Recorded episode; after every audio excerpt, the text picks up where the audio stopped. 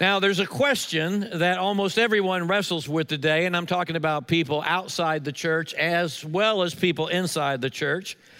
This question has kept many people from faith, and this question has also shipwrecked the faith of, of many believers. Actually, it's a question that's been around for centuries, and the question is this If God is a good God and a powerful God, then why is the world so messed up? Right? If God's a good God, if He's all powerful, then why are things the way they are? Why all the suffering? Why all the pain?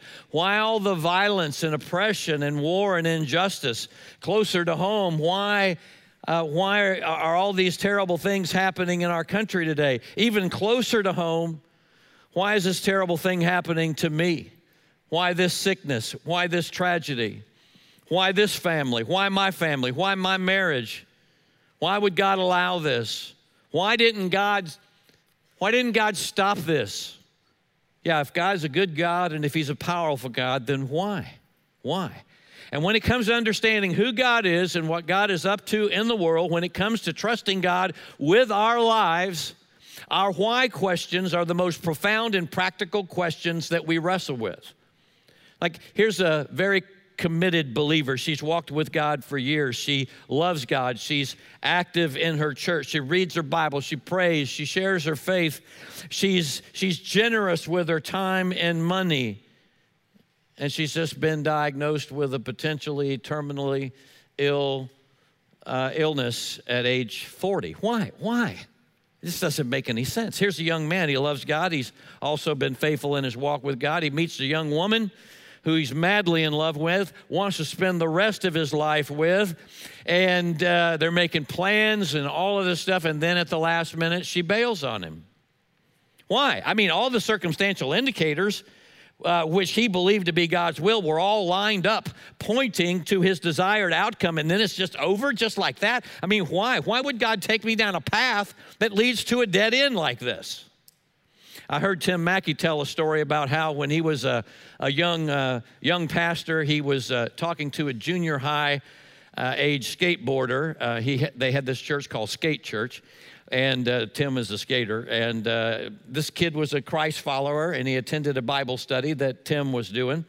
And uh, one night, this very happy go lucky kid came in, but the kid was just all bummed out because his family dog had gotten hit by a car that week. And he was really struggling. He was like, why, why did God allow this? I mean, did God cause this? And then he asked this very pointed question. He said, Did God hate my dog? Did God hate my dog? Now, the way you answer these why questions shapes how you interpret your world. The way you answer these why questions directs the way you live. It determines the condition of your heart, whether you have peace of soul, whether you have peace and hope or whether you live in misery or turmoil. The scriptures teach us that God is sovereign. God is sovereign. So, what does that mean?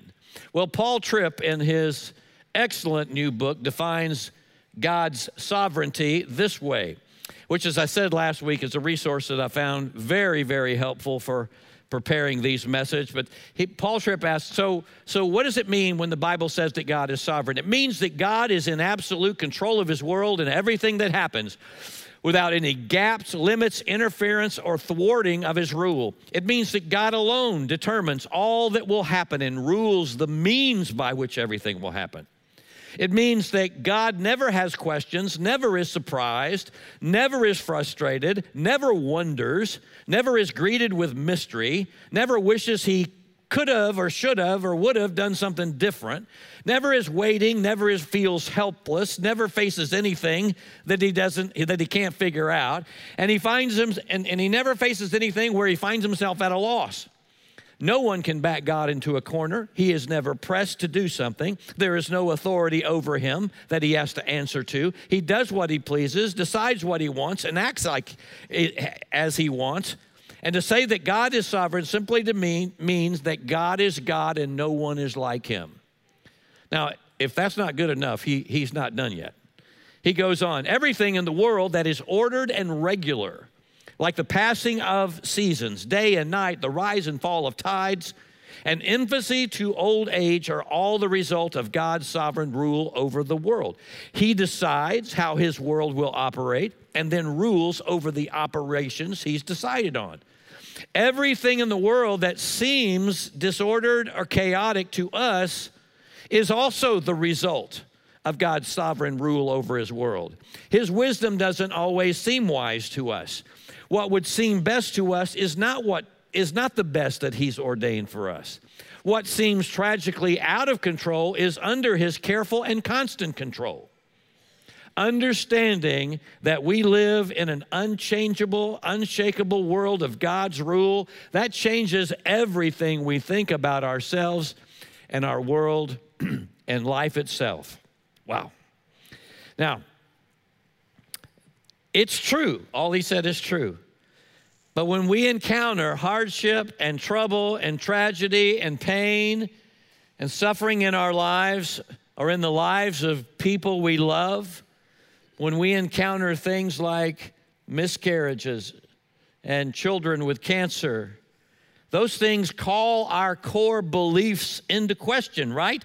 I mean, we go into this why questioning default mode. Why did God allow this to happen? Why didn't He keep this from happening to him, to me, to her? Why? Why? Why? Why this? Why now? And as I said, we're not the first people to ask these kinds of questions. So take your Bible and find your way to Isaiah chapter 6 the passage that we looked at last week, Isaiah chapter 6, we'll, we'll, we will begin reading in verse 1. Isaiah 6 1 In the year that King Uzziah died, I saw the Lord sitting upon a throne, high and lifted up, and the train of his robe filled the temple. Above him stood the seraphim. Each had six wings. With two he covered his face, with two he covered his feet, and with two he flew. And one called to another and said, Holy, holy, holy is the Lord of hosts. The whole earth is full of his glory. And the foundations of the threshold shook at the voice of him who called, and the house was filled with smoke. And I said, Woe is me, I'm, I'm lost. I'm a man of unclean lips, and I dwell in the midst of a people of unclean lips. For my eyes have seen the King, the Lord of hosts. And then one of the seraphim flew to me, having in his hand a burning coal that he had taken with tongs from the altar. And he touched my mouth, and he said, Behold, this has touched your lips. Your guilt is taken away, and your sin is atoned for. Now, last week, we spent all morning working through this passage and we were focused on God's holiness. And God's holiness is most definitely the main idea in this passage. But this strange, bizarre, otherworldly scene of God's throne room in heaven also speaks clearly and loudly about his sovereignty. Now, I really didn't unpack this last week, but now I want to give you the background to Isaiah's vision here in the temple. The passage begins with In the year that King Uzziah died. So, what is so significant about that time stamp? Well, King Uzziah had a very long, prosperous reign in Judah. And during his reign, Israel had prospered uh, politically and militarily. Israel had regained national prominence on the world stage. Uzziah, who reigned 52 years, had conquered the Philistines and the Arabs, and the Ammonites paid tribute to Israel. Peace and safety and prosperity marked the land. And it would not be too far fetched to say that many in Israel, maybe even Uzziah himself, believed that Uzziah was the promised Messiah of David's line. So these were days of peace and prosperity for the people of Israel. But there's more going on here. By the way, at the end of his life, Uzziah became proud and went into the temple to offer incense, which was something that only the high priest was allowed to do. And because of his pride and arrogance, the Lord struck him with leprosy. And so he lived the last 10 years of his uh, rulership with, as a leper and was never able to go in the temple again. But even so, Judah prospered as a nation under his rule, but peace and prosperity caused God's people uh, to become smug and proud, absorbed in materialism and pleasure seeking, and selfishly looking out for themselves rather than loving God with all their mind, body, soul, and strength, and loving their neighbor as themselves. And as a result, the land of Israel was filled with idolatry and immorality and injustice. And to make matters even worse, a few years before the end of King Uzziah's reign, Assyria, a great imperial power to the north of Israel, rose up and it began conquering every nation in its path. And now, in the year that King Uzziah died, the Assyrian army is marching toward Israel. God's judgment is coming.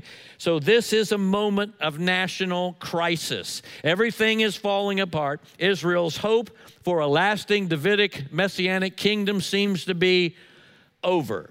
And at this point, Isaiah goes into the temple one day and I imagine he's got a heavy heart. I imagine that his mind is full of what ifs and why questions.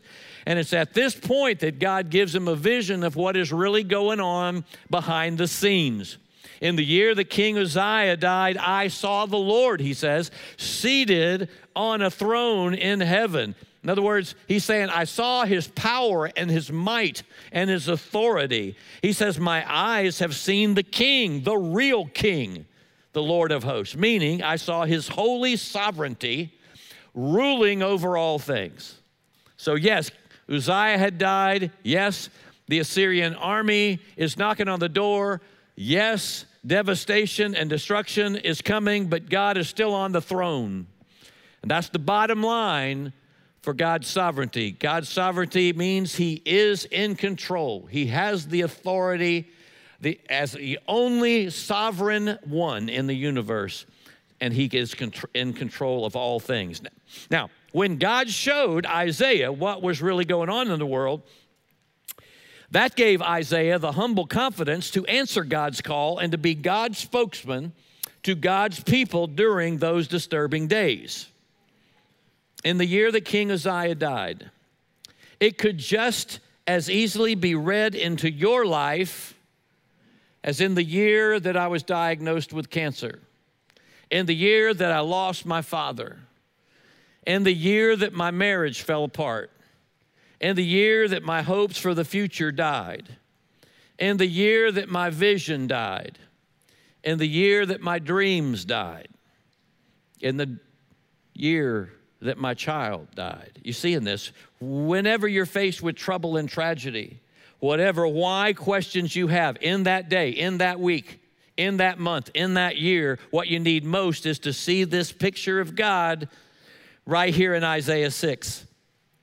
You need to see behind the scenes of what's going on in your world and to see that God, no matter what is going on, no matter how bad seem, things seem to be, God is still sovereign over your world, and you need to see it, and you need to believe it, and you need to preach it to yourself. God is still on the throne. Evil is not in control. Injustice does not rule. Corruption is not king. Satan will not have victory. No, God is still calling the shots for your highest good, even though sometimes it doesn't seem like things are arranged for your highest good.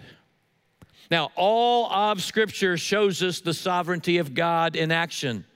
It's on every page in living color. You see it in stories, you see it in people's lives, you hear it in poetry, in Proverbs, you hear it proclaimed by the prophets, and you hear it in what Jesus and the authors of the New Testament t- teach us. Let me just give you a couple examples. Let's just do a little Bible flyover. Like when you look at the Exodus of God leading his people out of slavery in Egypt, of how God deals with Pharaoh, of how God sends plague after plague, of how God parts the Red Sea, how God cares for and feeds his people in their wilderness wanderings. You see that God does what he wants, when he wants, through whom he wants, how he wants, where he wants, and nobody can stop him. God is sovereign. In Exodus, you see that there are no limits to God's power and authority. You see that he answers to no one. You see that there's nothing he cannot do. You see that no king or earthly ruler can stop him. Now, on that note, Proverbs 21 1 says, The king's heart is a stream of water in the hand of the Lord, and he turns it where he will. Psalm 22 28 says, For kingship belongs to the Lord, and he rules over the nations. And then Daniel 2:21 says he changes times and seasons, he removes kings and he sets up kings. Now, do you know what that means? It means that whatever you think of politics and elections, God is ultimately the one that decides and controls who wins and who loses. God decides. It means God sovereignly decides outcomes.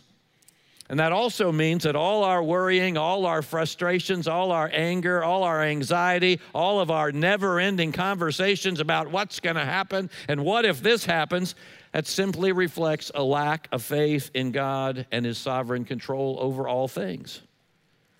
Listen, it might seem like things are falling apart in our country today, and it, and it may be true that they are, but behind the chaos of human government, behind the rise and fall of national leaders, behind the greed and corruption of political parties, God sits on the throne, high and lifted up. He rules over rulers, He governs over governments, and He raises up both good, listen, and bad leaders for his good purposes, and in so doing, God charts the course of human history, bringing it to his predetermined end.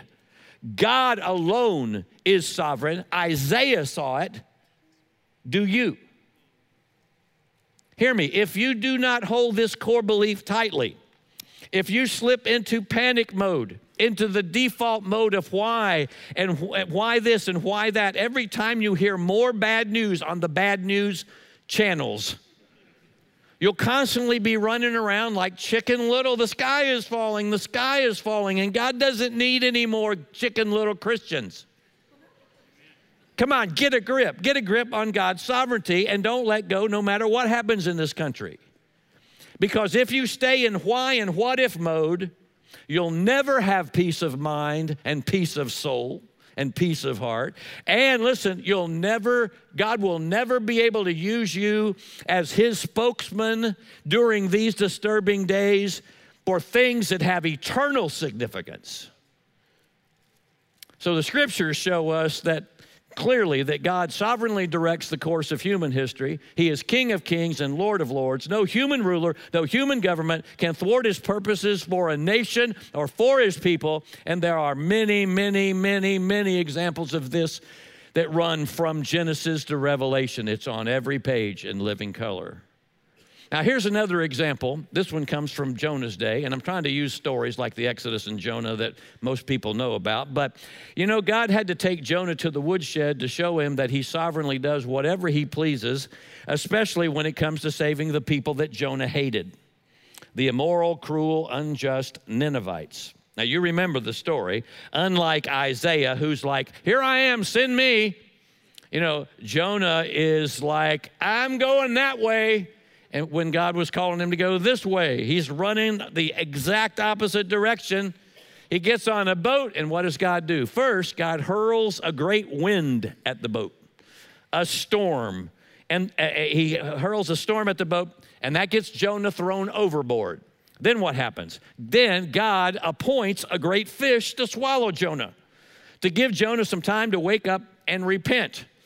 And when he does, after being vomited up on the beach, Jonah goes and preaches, and the Ninevites miraculously repent, and God doesn't destroy them like jo- Jonah had hoped. So then what happens? Well, Jonah goes off to sulk and have a pity party because he wanted God to destroy him, just like Sodom and Gomorrah. And he sits down under a leafy bush that provides him with some shade, some relief from the sun. And get this God appoints a worm to attack the bush. So, the, with, the, so it withers and dies and leaves Jonah roasting in a hundred degree heat of the sun, kind of like he must have been in Greenville, this, you know, during these days.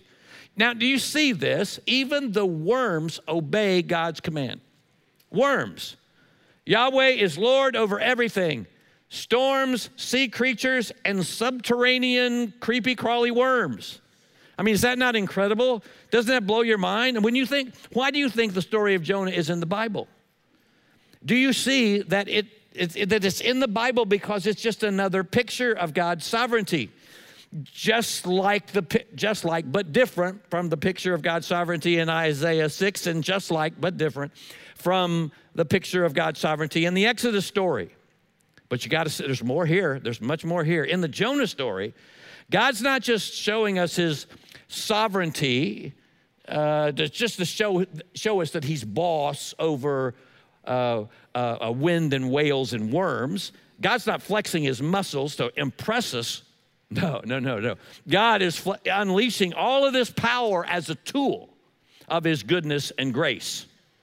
The wind and waves are a tool of his grace. The great fish is a tool of his grace, and the worm is a tool of his grace. How so? Because, first, through his great power, God works to save the ungodly Ninevites, Israel's hated enemies. I mean, can you believe that? In his mercy and grace, God saves them through Jonah's preaching. But second, we see grace in the fact that the wind, the whale, and the worms, that ought to be like a C.S. Lewis story, children's story. The wind, the whale, and the worm. Maybe I'll write a children's book and call it that. But anyway, the wind and the whale and worm are tools of God's sovereign grace in Jonah's life because God's after Jonah's hard heart. So God sovereignly unleashes his power and his rule to graciously rescue and redeem Jonah if he'll see it. And so, what we're seeing here is God's sovereign power and his sovereign goodness working together. Now, building on that truth, let me give you another example of God's sovereignty and goodness, but this time from the teaching of Jesus. And by the way, this comes right out of Tripp's book. In Matthew chapter 10, verses 29 to 31, Jesus says, Are not two sparrows sold for a penny? And not one of them will fall to the ground without your Father. But even the hairs of your head are all numbered. Fear not, therefore, you are more you are of more value than many sparrows. Now, think about that. Is there anything more normal or incidental than the death of little birds? I mean, on the surface, birds die as a part of the regular cycle of nature. Now, this is interesting. Tripp says he got intrigued by this. So he Googled how many birds die each day in America, and he was amazed to find that 13,700,000 birds die each day. That's, that's 5 billion a year. Now, this will blow your mind. Jesus says that not a single bird falls without, he doesn't say without God's knowledge, without God's involvement. It's much, what he's saying is much stronger than just God knows that this happens. It's, it means that no bird falls without uh, no bird falls apart from your Father's rule, from his sovereign rule, apart from his causal authority. God is sovereign over that whole thing in nature. But there's something more you need to see in this passage because Jesus identifies the sovereign one as your Father. God is not the sovereign one who's distant and impersonal. No, the sovereign one is our Father who rules this world and he does so with the love and the wisdom and protective care of a good father for his children. He rules over all things with love and grace in his heart. He will always do what is best, even if we lack the capacity to see what's best. He will not abandon his authority or surrender his control to another. And when it comes to God's sovereign care for us, the psalmist is right that God never sleeps and never slumbers. And if that's not enough, Jesus tells us one more amazing aspect of your heavenly Father's rule. He says, Even the hairs on your head are all numbered. Now, with some of your heads, it's easy to count. And uh, and uh, and for me, I don't know how he keeps track of the hairs on my head because I get up every morning. There's a bunch of hair in my sink. God has an intimate involvement with everything that happens in our lives, and He keeps an accurate accounting of the number of hairs on your head. That just blows my mind. Let me give you one last example. Let's go back to Isaiah again, but not Isaiah 6 this time, Isaiah 40. Isaiah chapter 40. Now, in Isaiah 6, when God calls Isaiah to be his spokesman, he tells Isaiah that his ministry is going to be a failure. He says, Nobody's going to listen to you. You're going to preach your heart out, and not one person is going to listen to you. So Isaiah says, So how long is this going to go on? And Yahweh says, Well, until the cities are laid waste and their houses are deserted, until the whole country is a wasteland, until the Lord has sent everyone away and the entire land of Israel is invaded, burned, and left desolate. So, Isaiah 1 through 39 are Isaiah's sermons and prophecies calling Israel out for its sin. And we hear over and over again in those chapters that God's judgment is coming. And he's preaching this around uh, 700 BC, 700 years before Christ. And the big event that he's talking about that's coming is not the Assyrians, it's the Babylonians.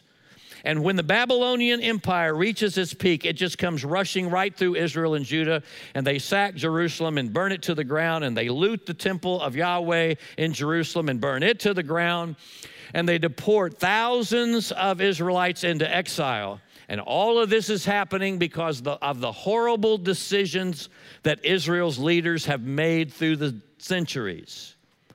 So when we turn the page from Isaiah 39 to Isaiah 40, now all of a sudden, the way that the book of Isaiah is structured, all of a sudden you're jumping ahead decades and decades. The perspective of the prophet in Isaiah 40 is now that the, the Babylonian uh, attack and the exile, Babylon, it's in the past.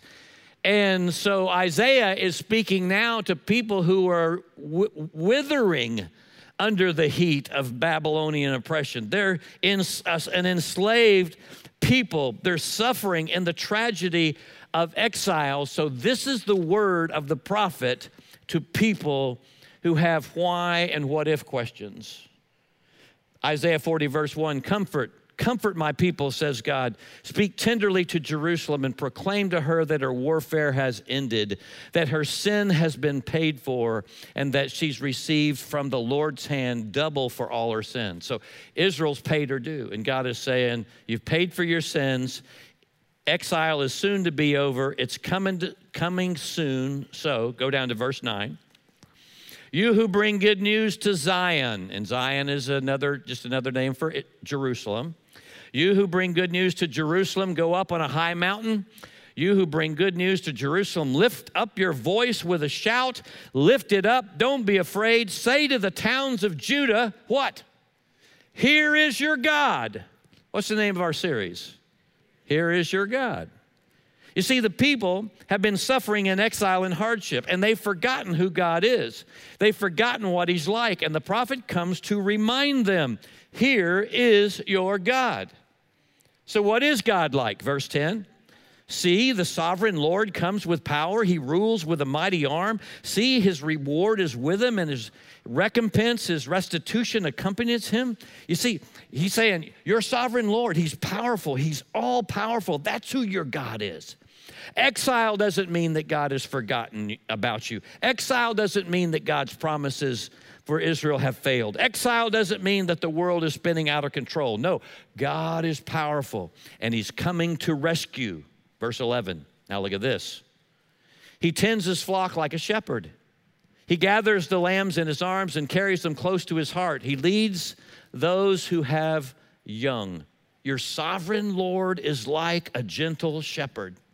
He's powerful, but he's like a shepherd. He's gentle, he's tender. He picks you up like he's picking up a little baby lamb. You see, here is your God, all powerful, all good. Keep reading.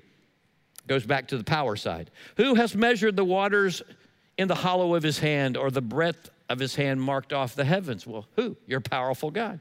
Who's held the the dust of the earth in a basket or weighed the mountains on the scales and the hills in the balance? Answer, your sovereign God.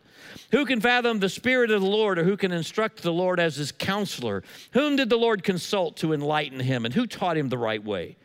Who taught him knowledge or showed him the path of understanding? Answer, nobody, no one. He's all powerful. He's in control. He's working out his purposes and plans. And he's good. He's gentle. He's powerful and he's good. I encourage you. I just want to encourage you, like this next week, grab a cup of coffee, coffee, and every day just read Isaiah 40. Read it in a bunch of different translations if you want to. But read Isaiah 40 every morning, and you will see affirmation after affirmation. Here is your God, sovereign king, gentle shepherd, all powerful, all personal all personal. He's in control of all things and he cares deeply for you in all things, even though sometimes It doesn't feel that way. So, why is the prophet speaking to the people in this way? Yeah, he wants them to understand what God is like, but there's something else going on. Look down in verse 27. Verse 27 shows us why he's been saying what he's saying. Why do you complain, Jacob? Why do you say, Israel, my way is hidden from the Lord and my cause is disregarded by my God? You see what he's doing? He's quoting the people here. They're complaining, they're sitting in exile, and, and, and, and what are they asking? What are they wrestling with? What are they saying? They're questioning God's goodness. That's what they're doing. They're saying it's like God's just ignoring us. Like we're sitting hundreds of miles uh, from our homeland. The walls of Jerusalem now are just piles of rubble. Where, where is God in all of this? It's like we're hidden from Him. He, it's like we're lost to Him. It's like we're disregarded by God. He is ignoring us. He pays us no attention. He doesn't care about us. You see, Isaiah 40, in Isaiah 40, the prophet is responding to the complaints of his people. We see that in verse 27. Yeah, it's true. It's true. When suffering, when hardship hits, we go back into our why questioning default mode, our default mode of complaint. Like I said earlier, people have struggled with this for centuries. And we, and we, we, we, we say we believe that God's all powerful. We say that we believe that God is all good, but when trouble and tragedy come, we can't put those things together with our circumstances and make them make sense. And so we're like, the world's falling apart. My world is falling apart. Like, where is God? What's He doing? Why isn't He stopping this? Why is He letting this happen to me, to them, to her, to him? Uh, has God just forgotten me? Jen Wilkin, in her book, None Like Him 10 Ways That God Is Not Like Us, she nails it when she writes the idea of God's infinite rule, that's His divine sovereignty, is not only hard to grasp, it is difficult to trust. It's difficult to trust. God's sovereignty is difficult to understand. That's one thing, but it, it's and, and because it's hard to understand, it makes it difficult to trust. Right? We live in a world that seems out of control. We live in a world where good things happen to bad people and bad things happen to good people. And we live in a world where hard things, difficult things, tragic things happen to you and to the people you love and, and to people you've never met. And so, yeah, the question is if God is good, if God's powerful, then why? Why doesn't He do something? Just doesn't make any sense. And we want things to make sense, don't we? I mean, we want answers to our why questions. And when we don't get the answers that we want, it makes it difficult for us to trust God. But think trusting God means you don't need answers to all your why questions. Trusting God means you do not demand that God explain himself to you. Because as the Apostle Paul said, we walk by faith and not by the answers to our why questions. So, what do you do? All right, number one, never demand answers to your why questions. Never demand answers to your why question, except once and for all that there are no satisfying answers to your why questions. There are no satisfying, fully satisfying answers to your why questions, at least not in this life. And you got to accept that and settle it in your mind and heart and accept and decide once and for all never to demand that God answer your why questions. Don't live under the tyranny of why. Don't live in bondage to why. It'll destroy you, it can take you down and shipwreck your faith. There are no satisfying answers. Accept that and don't demand answers. The second point that I want to make here is submit your why questions to God by submitting yourself to God. Submit your why questions to God by submitting yourself to God. He is your king. That means He is always for you. He is your shepherd. That means He is always with you. Don't demand that He explain Himself to you. Isaiah said, later in Isaiah, or earlier in Isaiah 55, that God's thoughts are not our thoughts and his ways are not our ways, and his ways are higher than our ways, and his thoughts are higher than our thoughts. And now, you know what that means? It means that most of what you want answers to, you wouldn't understand even if God tried to explain it to you, right? Because it's not possible for us hum- puny humans to understand his wisdom because his decisions are unsearchable and his paths are beyond tracing out, as the Apostle Paul puts it in Romans 11 33. Submit yourself and your why questions to God. This is what it sounds like in prayer. Heavenly Father, I don't have to understand why this has happened in my life. I don't have to understand why in order for me to trust you. I want you to know that I do trust you because I know that I know that I know that you are in control of my life and I know that you do care about me. I know that you are with me and for me, and I will rest in that even though I might not understand. That's what submitting yourself to God looks like. Then, number three, take your why questions to the cross and leave them there. Take your why questions to the cross and leave them there. Now, as I said earlier, all of Scripture so shows us the sovereignty of God in action. The entire biblical story is a story of God sovereignly controlling human history and caring for the people that He has sovereignly called to Himself. God has ruled over every situation, every person, every family, every location that was necessary for human history to march toward the coming of Jesus. The entire storyline of the Bible shows us clearly that God's power and goodness have always been at work for our good and His glory so that Jesus could be the final sacrifice on the cross. And when we don't understand why, what we need to remember is that the cross forever stands as a monument to God's power and goodness. The cross forever stands as a monument to God's power and goodness. You see, the Bible doesn't exist to answer our why questions like some divine theology answer book. It doesn't give us an answer for why bad things happen to good people and good things happen to bad people. It doesn't give us an answer to why you are in the particular circumstance you're in or why a series, a certain series of troubling events have come into your life. It doesn't answer why questions for us like that.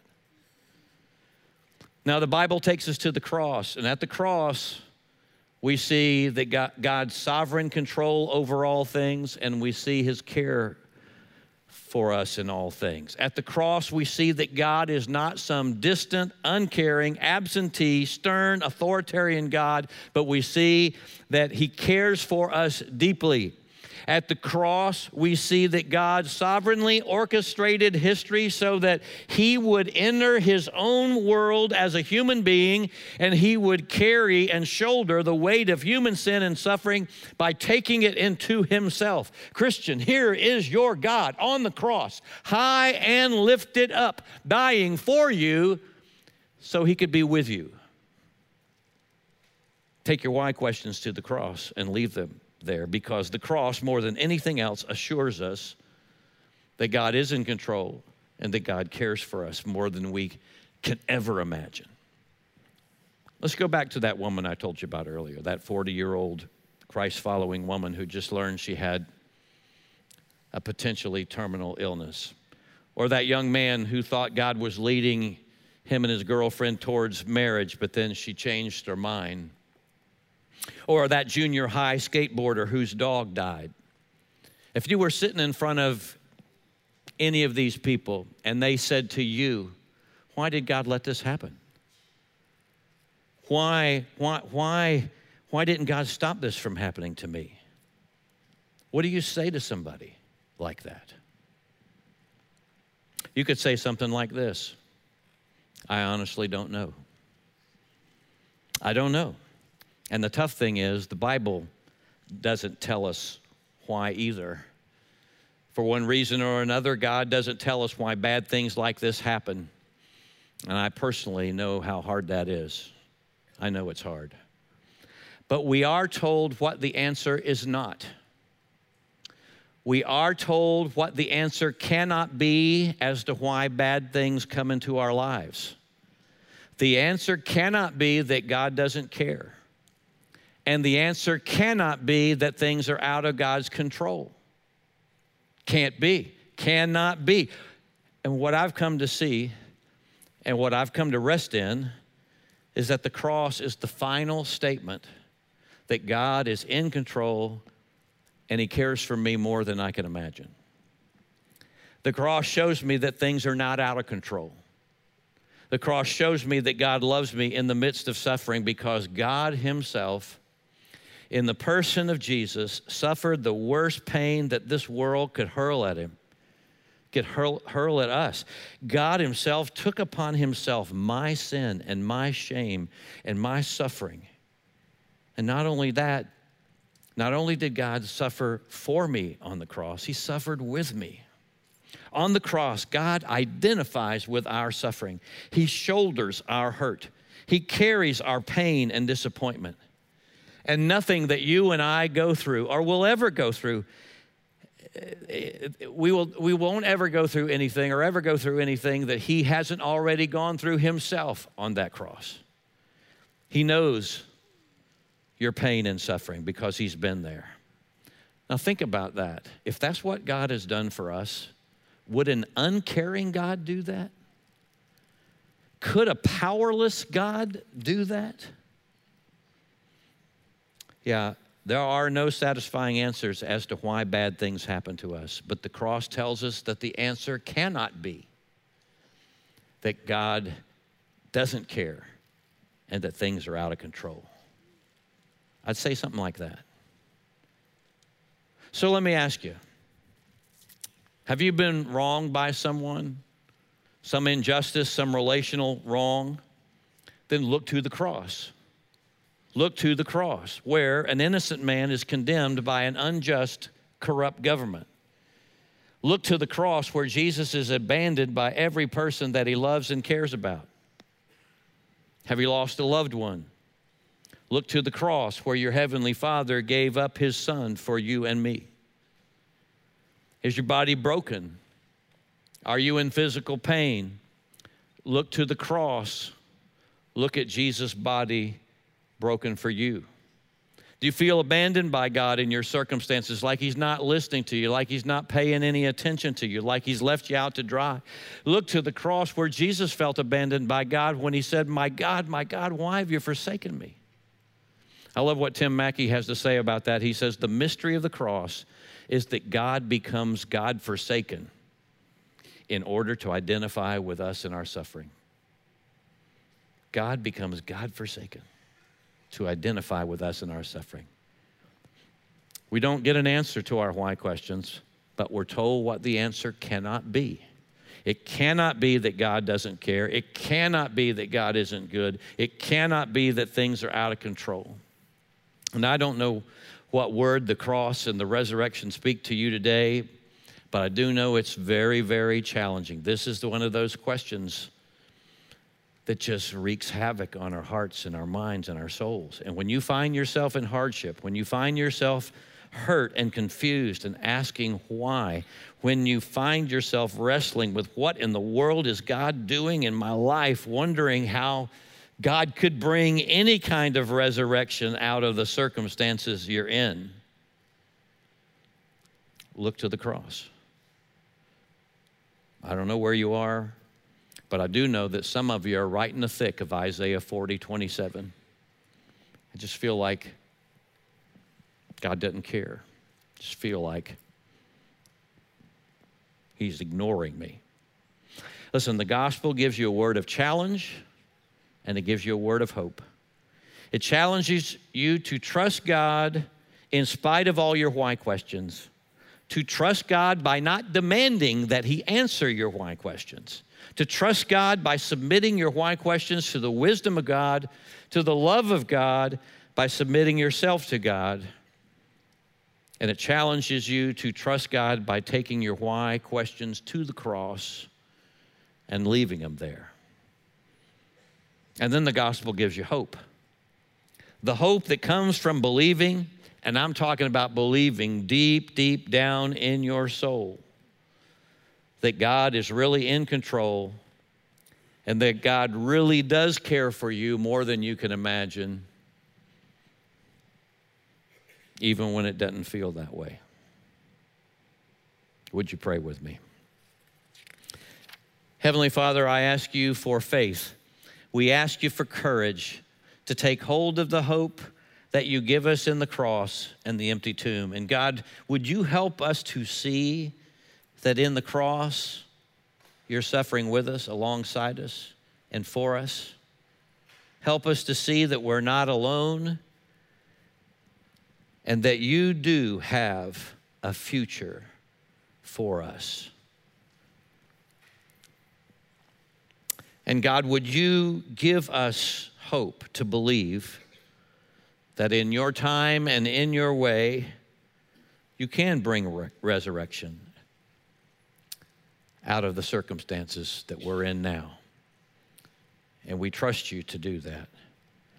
And we pray all these things in faith and trust in Jesus' name. Amen.